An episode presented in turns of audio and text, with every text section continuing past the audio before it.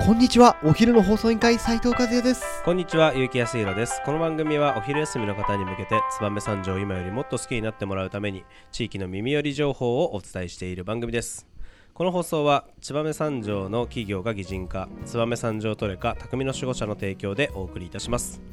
はい、今日も始まりました。今日は気になる人の会ですが、今週は一ノ木戸商店街のお店を数軒紹介したいなと思っております。今日の、テーマをお願いします。はい、本日のトークテーマはTREE。来ましたね。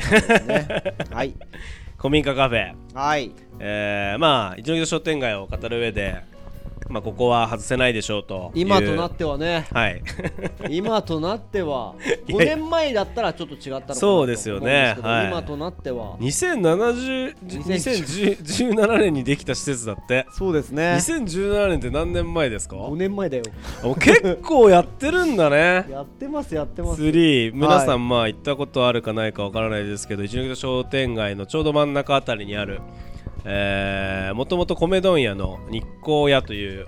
お店をリノベーションした、古民家カフェになっていて、一応その地域交流拠点ということで、いろんな人とか物とかことが集まるような交流施設として、一ノ木戸商店街の活性化事業の、目玉ということで、フロントですね、一ノ木戸商店街のフロントとして、やってるお店となってます。はい、2019年には、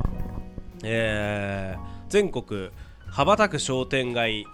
表彰みたいな、経産省がやってる表彰の、全国30選ぐらいの商店街の一つに選ばれるという名誉な賞をいただいたりとかもして、いろいろ頑張ってるお店ではありますけど、はい、今日はちょっと3の紹介をしたいなと思いますけど、カズさん3行ったことありますか？ありますよ、もちろん。はい、どんなイメージで？なんか、若者が頑張ってやってるっていう一言では片付けたくないんで。なるほど、よく言われるやつですね。普段、私モスバーガーが正直好きで、なるほど、美味しいですよね。マックあんまり好きじゃないんですよ。はい、あ、そうなんですね。はいはい、こんなこと言うのも申し訳ないですけど、モスバーガーの次にうまいです。なるほど、はい、ハンバーガーね。ハンバーガー、普通にマックよりめっちゃうまい。なるほど、はい、ハンバーガーの、一応ハンバーガー屋さんという体をね、なしてますんで、ハンバーガーのメニューはいろいろ豊富に、取り揃えてありますし、このハンバーガー注目すべきは、メニューの多さとか美味しさも、さることながら、地元商店街の、肉屋さんとか、八百屋さんとか、パン屋さんとかが、それぞれに、監修をしてくれて、それぞれの材料を集めて作ってるハンバーガーという特徴があります。だから美味しいんですね。そうですね、素材とか、味付けの方は多分ツリーの方でやってると思いますけど、素材の選定なんか、あとそのパン屋さんに関しては、そのツリーのために、どういったバンズが美味しいんだっていうのをだいぶ研究を独自にしていただいていて、パンはリリパットさんなのかな、でその配合とか、水分量みたいなのを調節していただいて、その適切なバンズを研究、この釣りのために研究してくれてたりとか。そうなんですね。そう、お肉は原千さんで、多分その合いびきの割合とか、ああいうところも独自にこう、開発っていうか、その調整しながら、釣りとコミュニケーション取りながら、こういうのいいんじゃないですかっていう提案しつつされつつで、地元の商店とかお店と一緒になって作り上げてるのが、釣りのハンバーガーというイメージになってますね。はあ、いや、そういったところに地域の特色が生かされて、そしてお客さんに提供される、なかなか素晴らしいやり方。そして、もう一つ注目するところは、スイーツの品揃えも。そうですね、店内奥の方に、そのグランピングスペースということで、テントがこう張ってあって、アウトドアウェアとかアウトドアの、キッチンウェアを使ってお食事をするハンバーガー屋さんというスペースがあるんですけど、ぐっと手前入り口の方に、一応カフェっぽくなっていて、そちらの方でコーヒーテイクアウトとか、スイーツの、提供とかもやっていて、始めた頃はまあプリンとか、はい、バームクーヘンとか、それも地元の、かつぼ屋さんとかに監修していただいたりとか、はい、かつぼ屋さんの商品を販売させていただいたりとか、はい、コーヒーだったら、はい、近くに星野園っていうお茶屋さん、コーヒー豆をひいてくれるお茶屋さんがあるんですけど、はい、まあ、そこで星野園ブレンドを使ったコーヒーとかっていう、まあ、こちらの方も一応そのハンバーガーと同じように地元の商店主とか商店街のお店の方々の協力とかバックアップとか、監修を経た商品を、販売してる、展開してるカフェになってますね。お、うん、やっぱそういったところにもまた味の秘密だったりとかうまさの秘訣がやっぱりあるんですね。そうですよね。やっぱ奥深い。よく私も行くとクレープ、クレープね、最近売ってますからね、美味しいですよね。あとやっぱ三条でタピオカってどこかなっていうと、なるほど、タピオカね、タピオカいち早く始めていて、特にね、はい、また若者と連携していろんなメニューとかを考案したりとか、こっちにないものを都会の方から呼んだりなんていうね、特別な取り組みも、原宿のイベントをこっちで開催したりとかやってますよね。そうですよね、うん、そういったところでまた若者だったり行くと結構、ご年配の方というよりも若いママ友さんとか高校生なんかがよくランチをしてたりとか、そうですよね。あの原宿のイベントやった時なんて、はい、もう小中学生でしたよ、ほぼほぼ。なるほど。高校生ですらちょっと上すぎるかなっていうぐらいの人の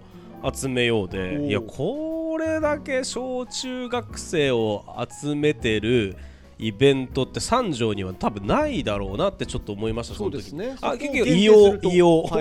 本当見た目は、はい、っていう感じだったね、本当に。マルシェとかであればね、いろんな年齢層、そう、年齢層とかね、はい、ファミリー層とかがやっぱメインになるんだけど、本当ね、小中学生が、まあ、ちょっとおしゃれしてきてるみたいな、あの雰囲気で、あれだけの小中学生がね、一応商店街に来てるのはちょっと圧巻の姿でしたね。やっぱそういったものも我々にない、うん、そうだね、感性とか持ってるよね、はい、やっぱり今じゃあやっぱ僕たち30超えてるとね、うんうん、新しい発想もなかなか出てこないかもしれないですけど、うん、こういった新しい取り組みをするツリーの皆様にはこれからもいろいろ期待したいし、ね、はいはい、新メニューが出たら一番に我々もね、はいはい、食べに行きたいなと思っております。ちなみにツリー、はい、私なんでこんなに詳しいかというとですね、はい、ちょっとあの立ち上げに関わっていて、ツリーの元々のコンセプトなんですけど、はい、やっぱり燕三条で田舎じゃないですか、はいはいはいはい、でやっぱ若い人からすると、はい、まあ、やっぱちょっと東京行かないと始まらないよねとか、うん、やっぱり、地方じゃうだつが上がらないよね、うんうん、みたいな雰囲気の中、うん、まあ、みんなやっぱり行けてる人たちは関東とか東京に出ていく、うんうん、大学そのまま帰ってこない、うん、みたいな空気がある中、いやちょっと待てと、今この時代インターネットがこれだけ盛んで SNS が発達して、どこでも世界中どこでも仕事ができるようになった今、自己実現をするのは実は地方の方がやりやすいんじゃないか、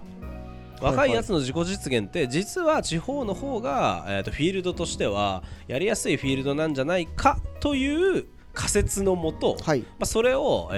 実験する場所としてスタートしたのが3なんですよ。そういうことだったんですね。20代の、まあ、最初若い3人が、はい、店運営に関わっていて、はい、で彼らが、自己実現、まあ、仕事を通して社会に貢献したりとか、自分のやりたいことを、自分の会社を持ったりとか、自分のビジネスを始めたりっていうことをチャレンジする場所としてスタートしたのがツリーで、今では、彼ら3人が3人とも自分の会社を持って、でなおかつ、ツリー自体も独立をして、彼ら3人で運営をしながらやってるという、まあ、まさに本当になんていうんですか、一の木ドンドリームじゃないですけど本当にそれまでみんな工場に勤めてたりとか、小売店に勤めたり全く別の業種をしてた人たちがいきなり集まって、はい、まあ、自分のお店持ちたいっていう、思い一心のもと一から勉強して、実現していったっていうのがツリーなんですよね、うん、なるほど。だからなんかそういった意味でやっぱり都会で自分のお店持つなんて、うんうん、もうやっぱ5000万くらいかかりますから、はいはい、ちょっと難しいじゃないですか。そうですね、20代の若い子は、はいはい、だけどこの、三条市とか、うん、田舎の、地方都市であれば本当に車1台買うぐらいのね、はい、お金、皆さん車ローン組んで買うと思うんですけど、そのぐらいのお金で自分のお店が持ってたり、はい、夢の第一歩が踏み出せたりっていう環境が手に入るのは、本当地方都市ならではの特色なのかなっていう、まあ、そこを逆手に取った、まあ、その見せ方っていうのを意識してやってたのが釣りですね、は